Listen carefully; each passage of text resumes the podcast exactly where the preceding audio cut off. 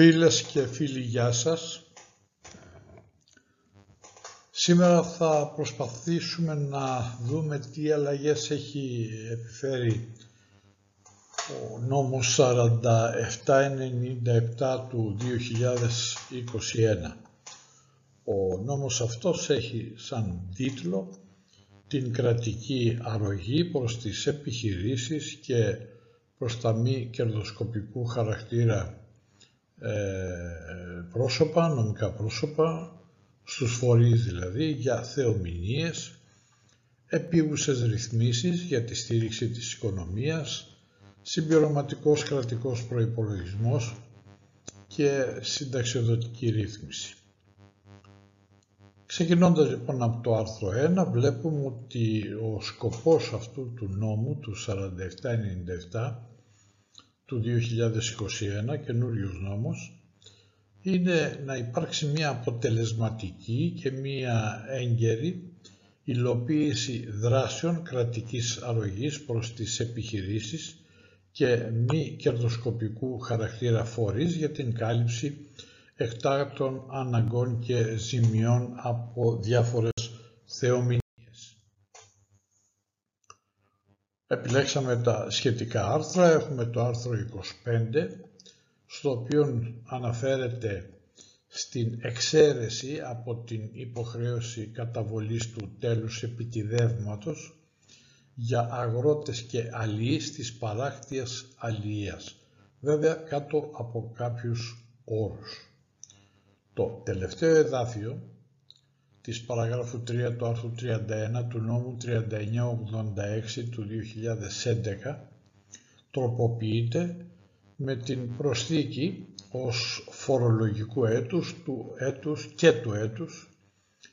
2020 και το εδάφιο αυτό πλέον διαμορφώνεται ως εξής, δηλαδή ειδικά για τα φορολογικά έτη 2019 και 2020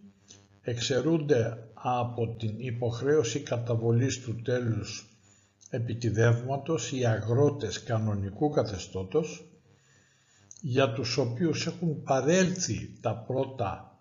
πέντε χρόνια από την ημερομηνία τήρησης βιβλίων και ένταξής τους στο κανονικό καθεστώς ΦΠΑ καθώς και οι αλληλείς της παράκτιας αλίας που εκμεταλλεύονται είτε ατομικά είτε με την μορφή συμπληροκτησίας είτε με τη μορφή κοινωνίας αστικού δικαίου αλλιευτικά σκάφη μέχρι και 12 μέτρα. Στο άρθρο 28, το οποίο έχει σαν τίτλο «Προσωρινό μέτρο κρατικής ενίσχυσης επιχειρήσεων με την μορφή αυξημένης αποζημίωσης ειδικού σκοπού, μας αναφέρει εκεί ο νομοθέτης ότι σε επιχειρήσεις που επλήγησαν οικονομικά λόγω της εμφάνισης και της διάδοσης του κορονοϊού COVID-19 μπορούν να δίνεται, μπορεί να χορηγείται ενίσχυση ως μέτρο στήριξης με την μορφή μιας αυξημένης αποζημίωσης ειδικού σκοπού. Η ενίσχυση αυτή χορηγείται σύμφωνα με κάποια ανακοίνωση την 1863 της Ευρωπαϊκής Επιτροπής που έχει τίτλο «Προσωρινό πλαίσιο για την λήψη μέτρων κρατικής ενίσχυσης με σκοπό να στηριχθεί η οικονομία κατά τη διάρκεια της τρέχουσας έξαρσης της νόσου COVID-19 όπως εκάστοτε ισχύει και κατόπιν έγκριση σχετικού καθεστώτος ενίσχυσης από την ε, Ευρωπαϊκή Επιτροπή. Βέβαια με απόφαση του Υπουργού Οικονομικών, του κάθε αρμόδιου Υπουργού Οικονομικών, καθορίζονται οι όροι, οι προϋποθέσεις, η διαδικασία ενίσχυσης, οι δικαιούχοι, το ύψος της ενίσχυσης, η διαδικασία υποβολής σχετικής αίτησης, ο τρόπος καταβολής, όπως και κάθε άλλη λεπτομέρεια η οποία είναι απαραίτητη για την εφαρμογή αυτών των διατάξεων. Αυτή η ενίσχυση, να τονίσουμε, είναι αφορολόγητη, είναι ανεκχώρητη και είναι και ακατάσχετη στα χέρια του δημοσίου ή τρίτων κατά παρέκκληση κάθε γενικής και ειδικής διάταξης και δεν εφαρμόζεται το άρθρο 47 του νόμου 4172 του 13 σε περίπτωση που θα υπάρξει διανομή ή κεφαλαιοποίησή της. Δεν υπόκειται σε οποιοδήποτε τέλος, σε οποιαδήποτε εισφορά ή σε οποιαδήποτε άλλη κράτηση υπέρ του δημοσίου συμπεριλαμβανομένης και της ειδικής εισφοράς αλληλεγγύης του άρθρου 43α του νόμου 4172 δεν δεσμεύεται επίσης και δεν συμψηφίζεται με βεβαιωμένα χρέη προς το δημόσιο τα νομικά πρόσωπα δημοσίου δικαίου, τους οργανισμούς τοπικής αυτοδιοίκησης και τα νομικά πρόσωπα ε, και τα νομικά πρόσωπα αυτών των οργανισμών της τοπικής αυτοδιοίκησης, τα ασφαλιστικά ταμεία ή τα πιστοτικά ιδρύματα. Στο άρθρο 30, το οποίο έχει σαν τίτλο την παράταση προθεσμίας υποβολής των δηλώσεων και ρυθμίσεις καταβολής του φόρου εισοδήματος νομικών προσώπων και νομικών οντοτήτων του φορολογικού έτους 2020, ε, έγινε δηλαδή μια προσθήκη παράγραφος 64 στο άρθρο 72 του νόμου 4172 του 13, το γνωστό μεταβατικές, άρθρο περί μεταβατικών διατάξεων. Έτσι λοιπόν στο άρθρο 72 προσθέθηκε η παράγραφος 64 η οποία μας λέει ότι οι δηλώσεις φορολογίας εισοδήματος φορολογικού έτους 2020 των νομικών προσώπων ή των νομικών οντοτήτων του άρθρου 45 των οποίων το φορολογικό έτος λήγει στις 31 Δεκεμβρίου του 2020 υποβάλλονται εμπρόθεσμα μέχρι και 27 Αυγούστου του 2021. Η καταβολή δε του φόρου για τις δηλώσεις αυτές πραγματοποιείται σε 8 ισόποσες μηνιαίες δόσεις, από τις οποίες οι δύο πρώτες δόσεις καταβάλλονται μέχρι την τελευταία εργάσιμη ημέρα του μηνός Αυγούστου του 2021 και η κάθε μια από τις επόμενες μέχρι και την τελευταία εργάσιμη ημέρα των έξι επόμενων μηνών. Άρθρο 31. Και εδώ μιλάει για μια παράταση προθεσμίας υποβολής των δηλώσεων και των ρυθμίσεων καταβολής του φόρου εισοδήματος για τα φυσικά πρόσωπα πάλι για το φορολογικό έτος 2020. Και εδώ τι έχει γίνει, έχει προσθεθεί η παράγραφος 65 σε αυτό το άρθρο 72 περί μεταβατικών διατάξεων. Στο άρθρο λοιπόν 72 προσθέθεται η παρά... προστίθεται η παράγραφος 65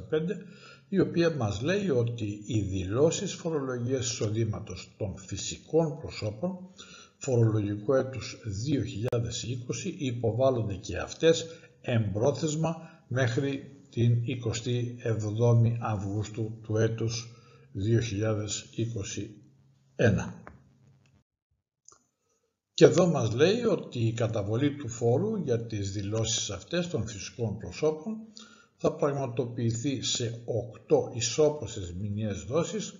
από τις οποίες και εδώ οι δύο πρώτες θα καταβληθούν μέχρι την τελευταία εργάσιμη ημέρα του μηνός Αυγούστου 2021 και η κάθε μια από τις επόμενες μέχρι την τελευταία εργάσιμη ημέρα των 6 επόμενων μηνών. Αυτή η καταβολή του φόρου που προσδιορίζεται από δηλώσεις φορολογούμενων που συμμετέχουν σε νομικά πρόσωπα και σε νομικές οντότητες που τηρούν απλογραφικά βιβλία γίνεται σε έξι ισόποσες μηνιαίες δόσεις από τις οποίες η πρώτη καταβάλλεται μέχρι την τελευταία εργάσιμη ημέρα του μηνός Σεπτεμβρίου πλέον 2021 και η κάθε μια από τις επόμενες μέχρι την τελευταία εργάσιμη ημέρα των πέντε επόμενων μηνών. Και εφόσον μας λέει ο νομοθέτης η δήλωση φορολογίας εισοδήματος των φυσικών προσώπων υποβληθεί μέχρι την 28η Εβδόμου του 2021 και ο προκύπτων οφειλόμενος φόρος καταβληθεί εφάπαξ μέχρι την τελευταία εργάσιμη ημέρα του μηνός Ιουλίου του 2021 παρέχεται στο συνολικό ποσό του φόρου αλλά και των λοιπόν συμβεβαιούμενων με αυτόν οφειλών μια έκπτωση 3%.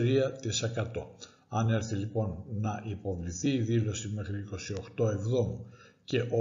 όχι 8 εβδόμου και ο φόρος που θα προκύψει καταβληθεί μέχρι και την τελευταία εργάσιμη μέρα του μηνός Ιουλίου θα έχουμε μια ειδική έκπτωση 3%.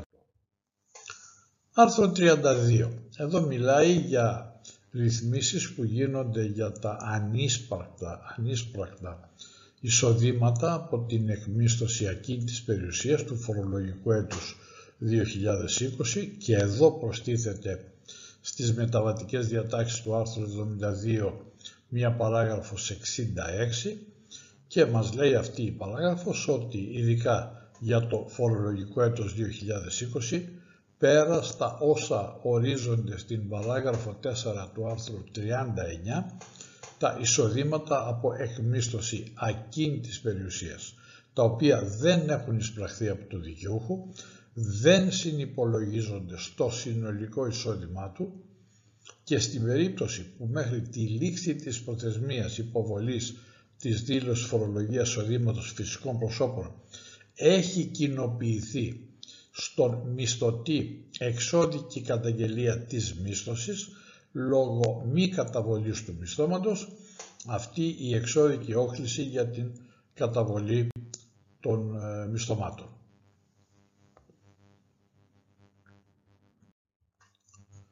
Εάν έχει κοινοποιηθεί οποιοδήποτε εξώδικο του πρώτου εδαφίου, τότε ο φορολογούμενος οφείλει μέχρι την λήξη της προθεσμίας υποβολής της δήλωσης φορολογίας εισοδήματος φορολογικού έτους 2021 να προσκομίσει διαταγή πληρωμής ή διαταγή απόδοσης χρήσης του μίσθιου ή δικαστική απόφαση αποβολής ή επιδίκασης μισθωμάτων ή αντίγραφο της αγωγής αποβολής ή επιδίκασης μισθωμάτων προκειμένου να μην φορολογηθούν τα εισοδήματα αυτά στο φορολογικό έτος 2020. Σε περίπτωση τώρα που προσκομιστούν τα όσα ορίζονται για, τα, για τις περιπτώσεις αυτές, τα εισοδήματα αυτά φορολογούνται στο έτος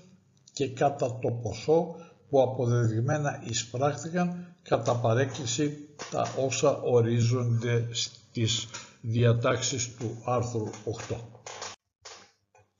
Τώρα σε περίπτωση που τα όσα ορίζονται και τα αναφέραμε πιο πάνω δεν προσκομιστούν εντός της προβλεπόμενης προθεσμίας, τότε ο φορολογούμενος οφείλει να δηλώσει τα μισθώματα αυτά με την υποβολή τροποποιητικής δήλωσης φορολογίας εισοδήματος φορολογικού έτους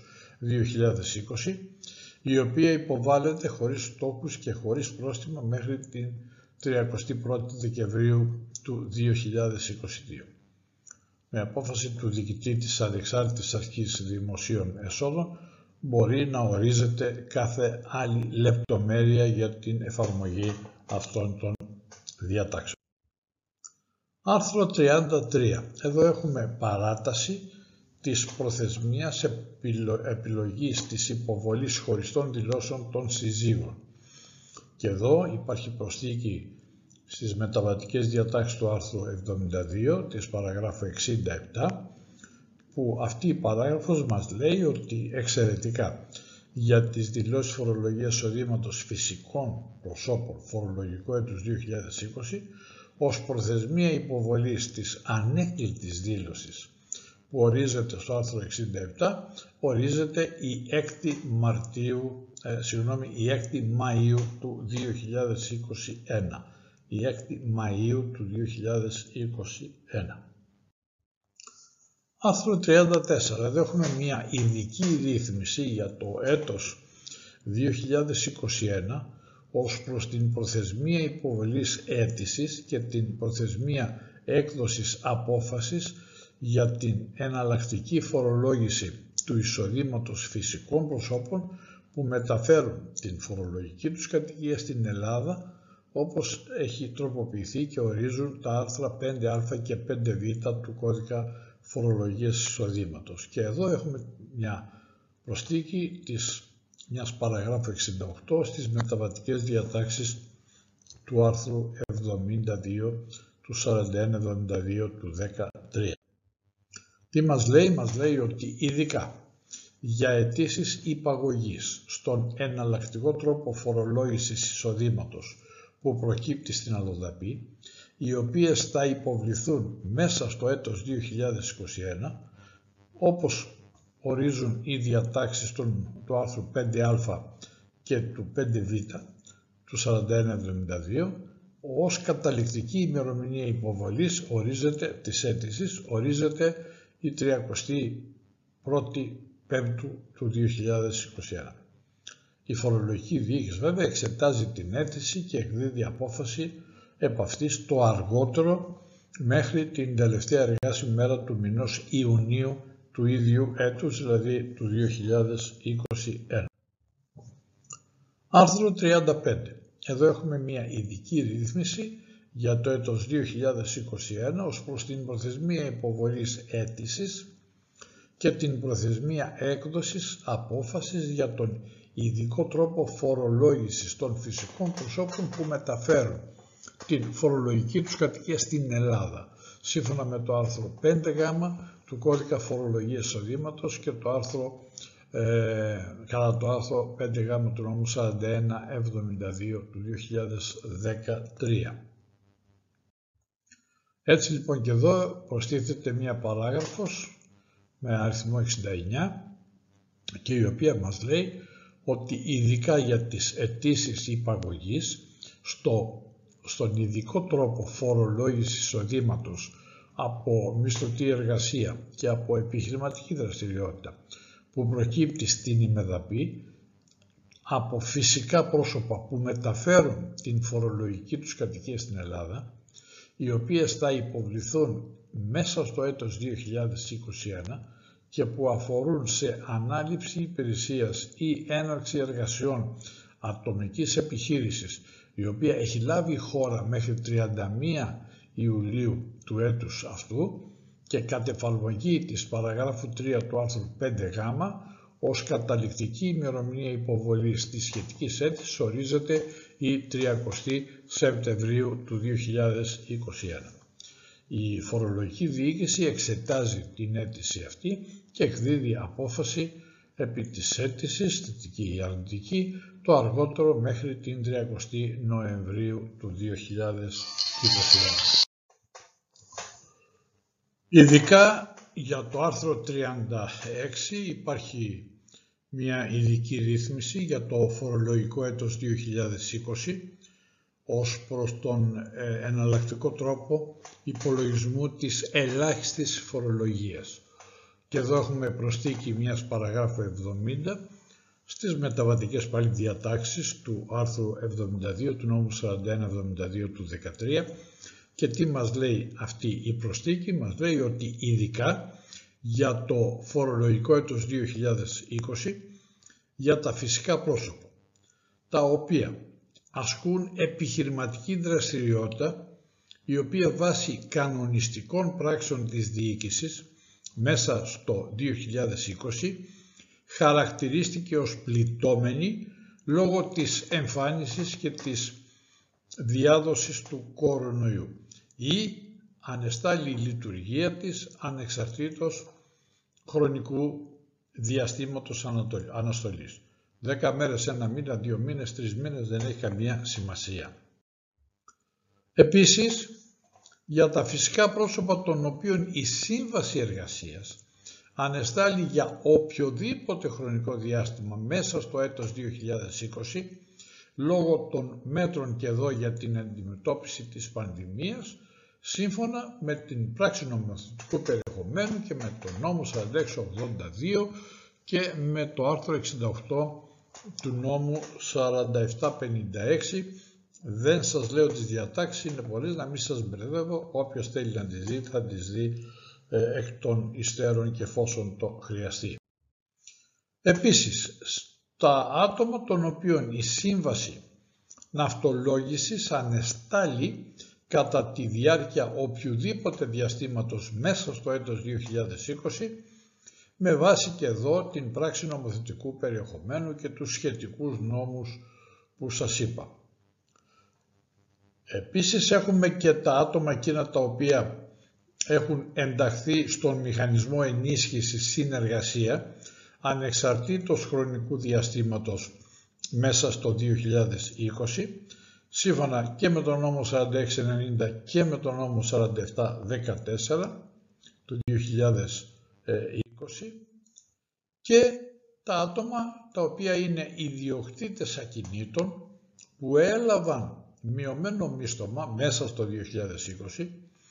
για το οποίο έχει υποβληθεί έστω και μία εγκεκριμένη δήλωση COVID-19 κατόπιν σχετικής επεξεργασίας από την ΑΑΔΕ σύμφωνα και εδώ με τις διατάξεις της πράξης νομοθετικού περιεχομένου και όλων αυτών των σχετικών νόμων, όταν όμως προκύπτει διαφορά μεταξύ του τεκμαρτού και του συνολικού εισοδήματος του άρθρου 30 δεν εφαρμόζεται το άρθρο 31 εφόσον θα υπάρχουν οι προϋποθέσεις σωρευτικά. Ποιες; Τουλάχιστον σε ένα από τα δύο προηγούμενα φορολογικά έτη δεν έτυχε εφαρμογής ο εναλλακτικός τρόπος υπολογισμού της ελάχιστης φορολογίας σύμφωνα με τα σχετικά άρθρα από το 30 έως και το 34. Επίσης, δεν υπήρξε αύξηση των αντικειμενικών δαπανών και υπηρεσιών του άρθρου 31 του φορολογικού έτους 2020 σε σχέση με το προηγούμενο 2019 και σε περίπτωση δαπάνης απόκτησης περιουσιακών στοιχείων του άρθρου 32 η δαπάνη αυτή δικαιολογείται από τα αναγραφόμενα στη δήλωση χρηματικά ποσά σύμφωνα με τα όσα ορίζονται στο άρθρο 34 του νόμου 4172 του 2013. Τώρα, μη θυγωμένο το άρθρο 32, αν το εισόδημα των φορολογούμενων των προηγουμένων περιπτώσεων, της προηγούμενης περίπτωσης και για τα δύο προηγούμενα φορολογικά έτη προσδιορίστηκε κατόπιν εφαρμογής του εναλλακτικού τρόπου υπολογισμού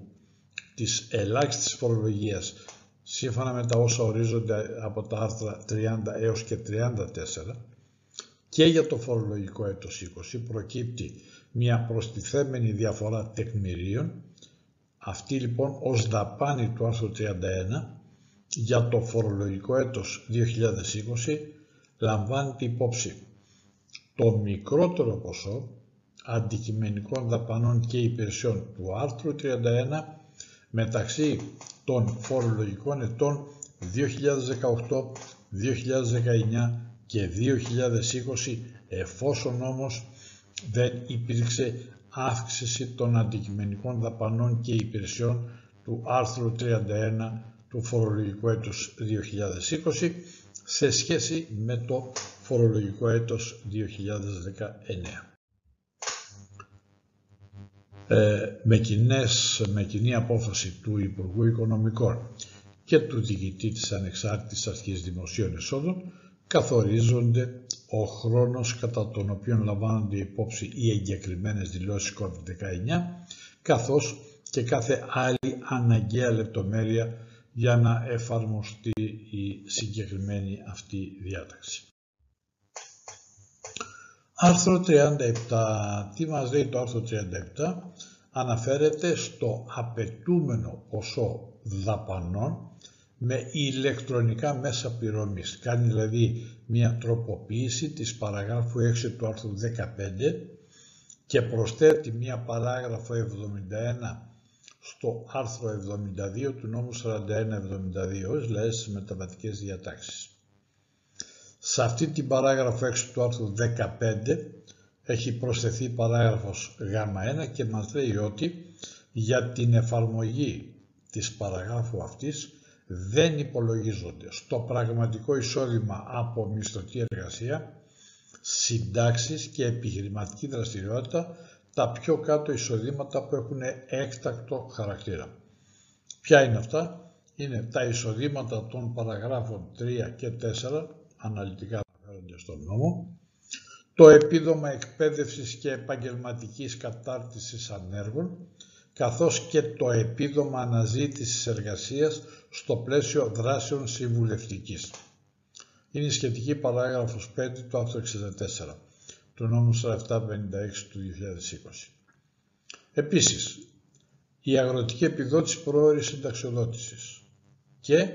η ίσπραξη ασφαλιστικής αποζημίωσης ή οικονομικής ενίσχυσης λόγω διάλυσης αλλιευτικού σκάφους. Έκτακτες αποζημιώσεις, αμοιβές, επιχορηγήσεις και οικονομικές ενισχύσεις που χορηγήθηκαν στο πλαίσιο αντιμετώπιση των συνεπειών του κινδύνου διασποράς του κορονοϊού και αποτελούν εισόδημα.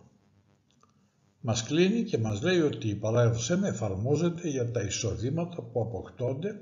και για τις δαπάνες που πραγματοποιούνται από 1η Πρώτου του 2020 και μετά. Πάμε στο άρθρο 72. Εδώ λοιπόν είπαμε ότι προσθέθηκε μια νέα παράγραφος 71 και η οποία μας λέει ότι ειδικά για το φορολογικό έτος 2020 κατά παρέκκληση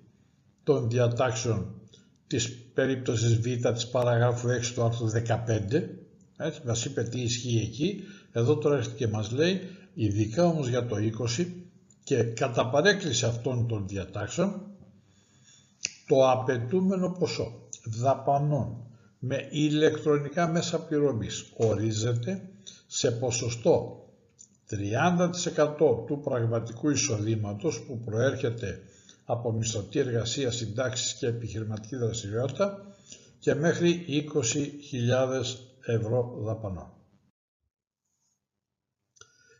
Στον υπολογισμό εδώ του πραγματικού εισοδήματος δεν περιλαμβάνονται το ποσό της φοράς αλληλεγγύης στο άρθρο 43α και το ποσό της διατροφής που δίνεται στον ή στην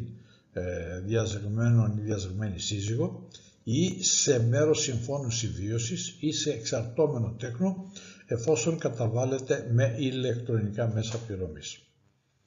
Στην περίπτωση δε που το δηλωθέν ποσό δαπανών με ηλεκτρονικά μέσα πληρωμής υπολείπεται του απαιτούμενου ποσού δαπανών, τότε ο φόρος που προκύπτει κατά την εφαρμογή της κλίμακας της παραγράφου 1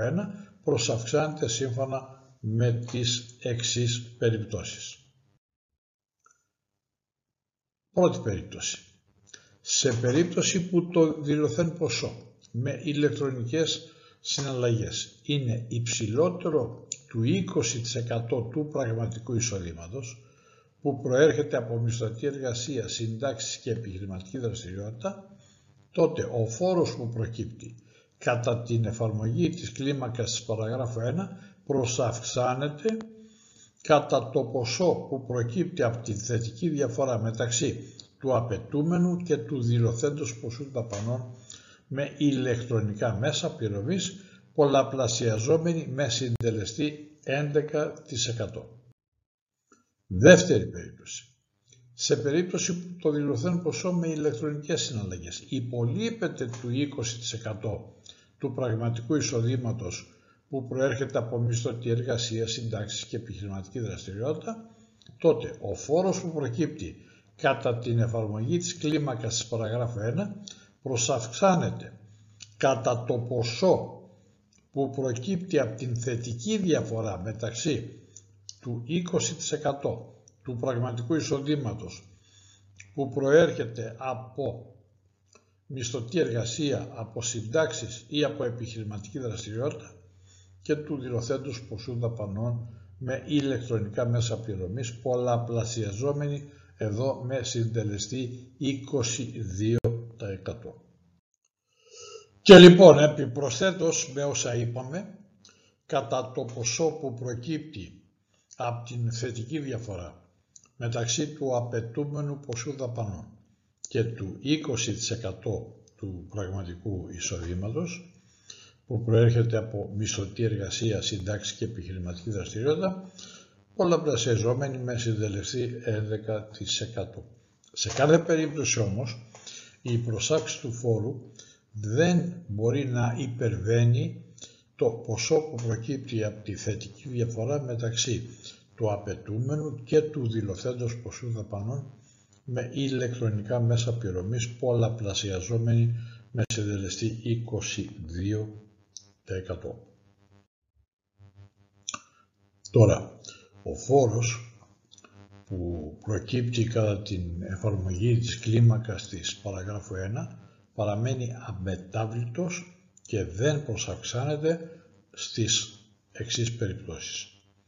Για τα φυσικά πρόσωπα που ασκούν επιχειρηματική δραστηριότητα, η οποία σύμφωνα με τις κανονιστικές πράξεις που εκδόθηκαν για τον προσδιορισμό των πληττόμενων επιχειρήσεων από την εξάπλωση της πανδημίας του κορονοϊού, θεωρήθηκε ως πληττόμενη για οποιοδήποτε χρονικό διάστημα μέσα στο 2020. Η δεύτερη περίπτωση είναι για τα φυσικά πρόσωπα, των οποίων η Σύμβαση Εργασίας ανεστάλλει για οποιοδήποτε χρονικό διάστημα μέσα στο 2020, λόγω των μέτρων για την αντιμετώπιση της πανδημίας με όποιες σχετικές διατάξεις έχουν βγει μέχρι ε, σήμερα. Μια τρίτη περίπτωση είναι για τα φυσικά πρόσωπα, των οποίων η Σύμβαση Ναυτολόγησης ανεστάλλει κατά τη διάρκεια οποιοδήποτε διαστήματος μέσα στο 2020 και σύμφωνα με την πράξη νομοθετικού περιεχομένου και όλες τις διατάξεις των νόμων. 4684, 4690 του 20 κτλ. Για τα φυσικά πρόσωπα τα οποία εντάχθηκαν στον μηχανισμό ενίσχυσης συνεργασία ανεξαρτήτως χρονικού διαστήματος μέσα στο 2020 και όπως οι σχετικοί νόμοι έχουν ε, νομοθετήσει πάνω στο θέμα αυτό.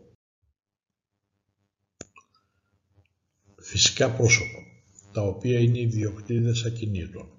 που έλαβαν μειωμένο μίσθωμα εντός του 2020,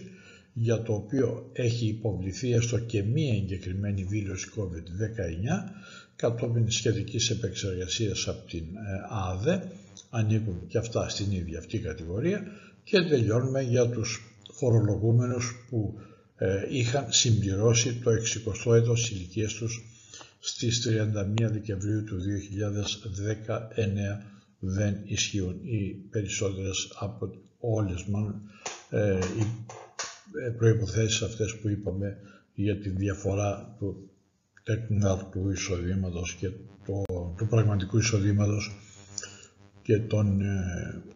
πληρωμών ηλεκτρονικά.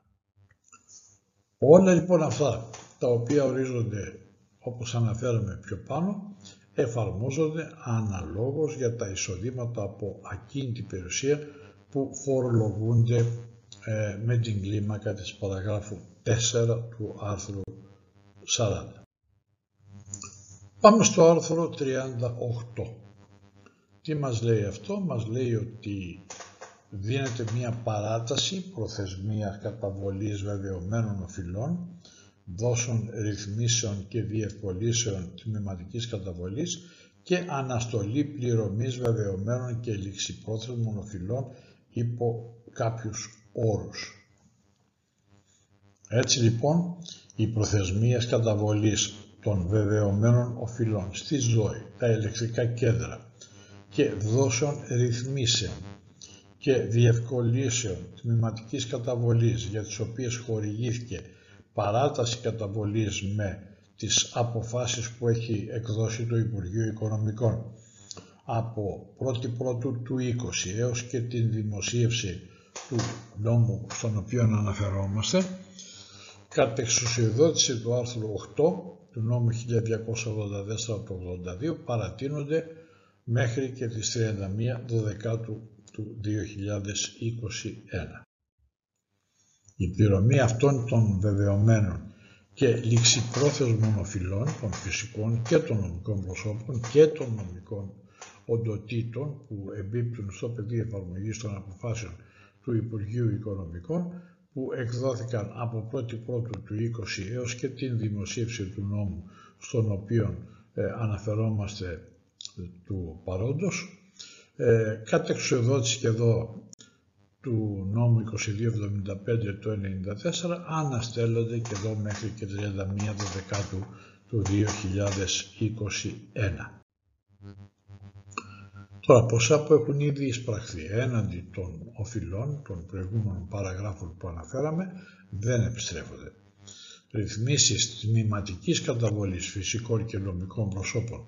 που εμπίπτουν και αυτά στο πεδίο εφαρμογής των προηγούμενων ε, ε,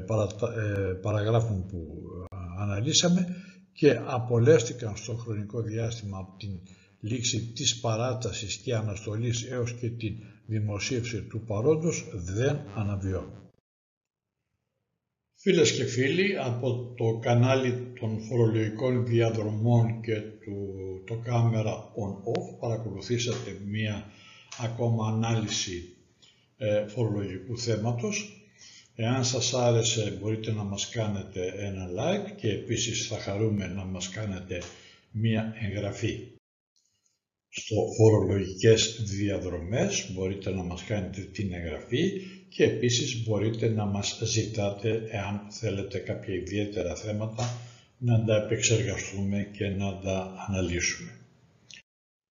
Τα κανάλια φορολογικές διαδρομές και κάμερα on-off μπορείτε να τα παρακολουθήσετε από το ράδιο με ραδιοφωνικές εκπομπές από το φορολογικές.webnode.gr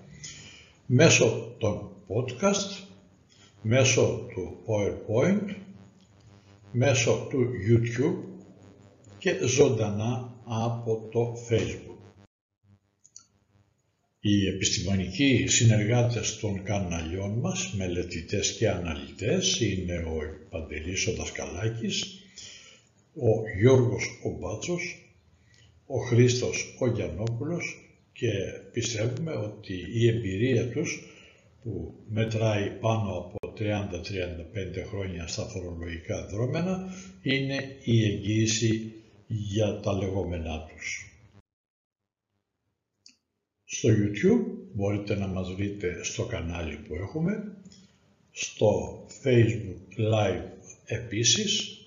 από τις φορολογικές διαδρομές, άλλωστε κάνουμε ενημερώσεις στο πότε θα γίνει μια ζωντανή εκπομπή και επίσης από το Google στο φορολογικές.webnode.gr. Να είστε πάντα καλά.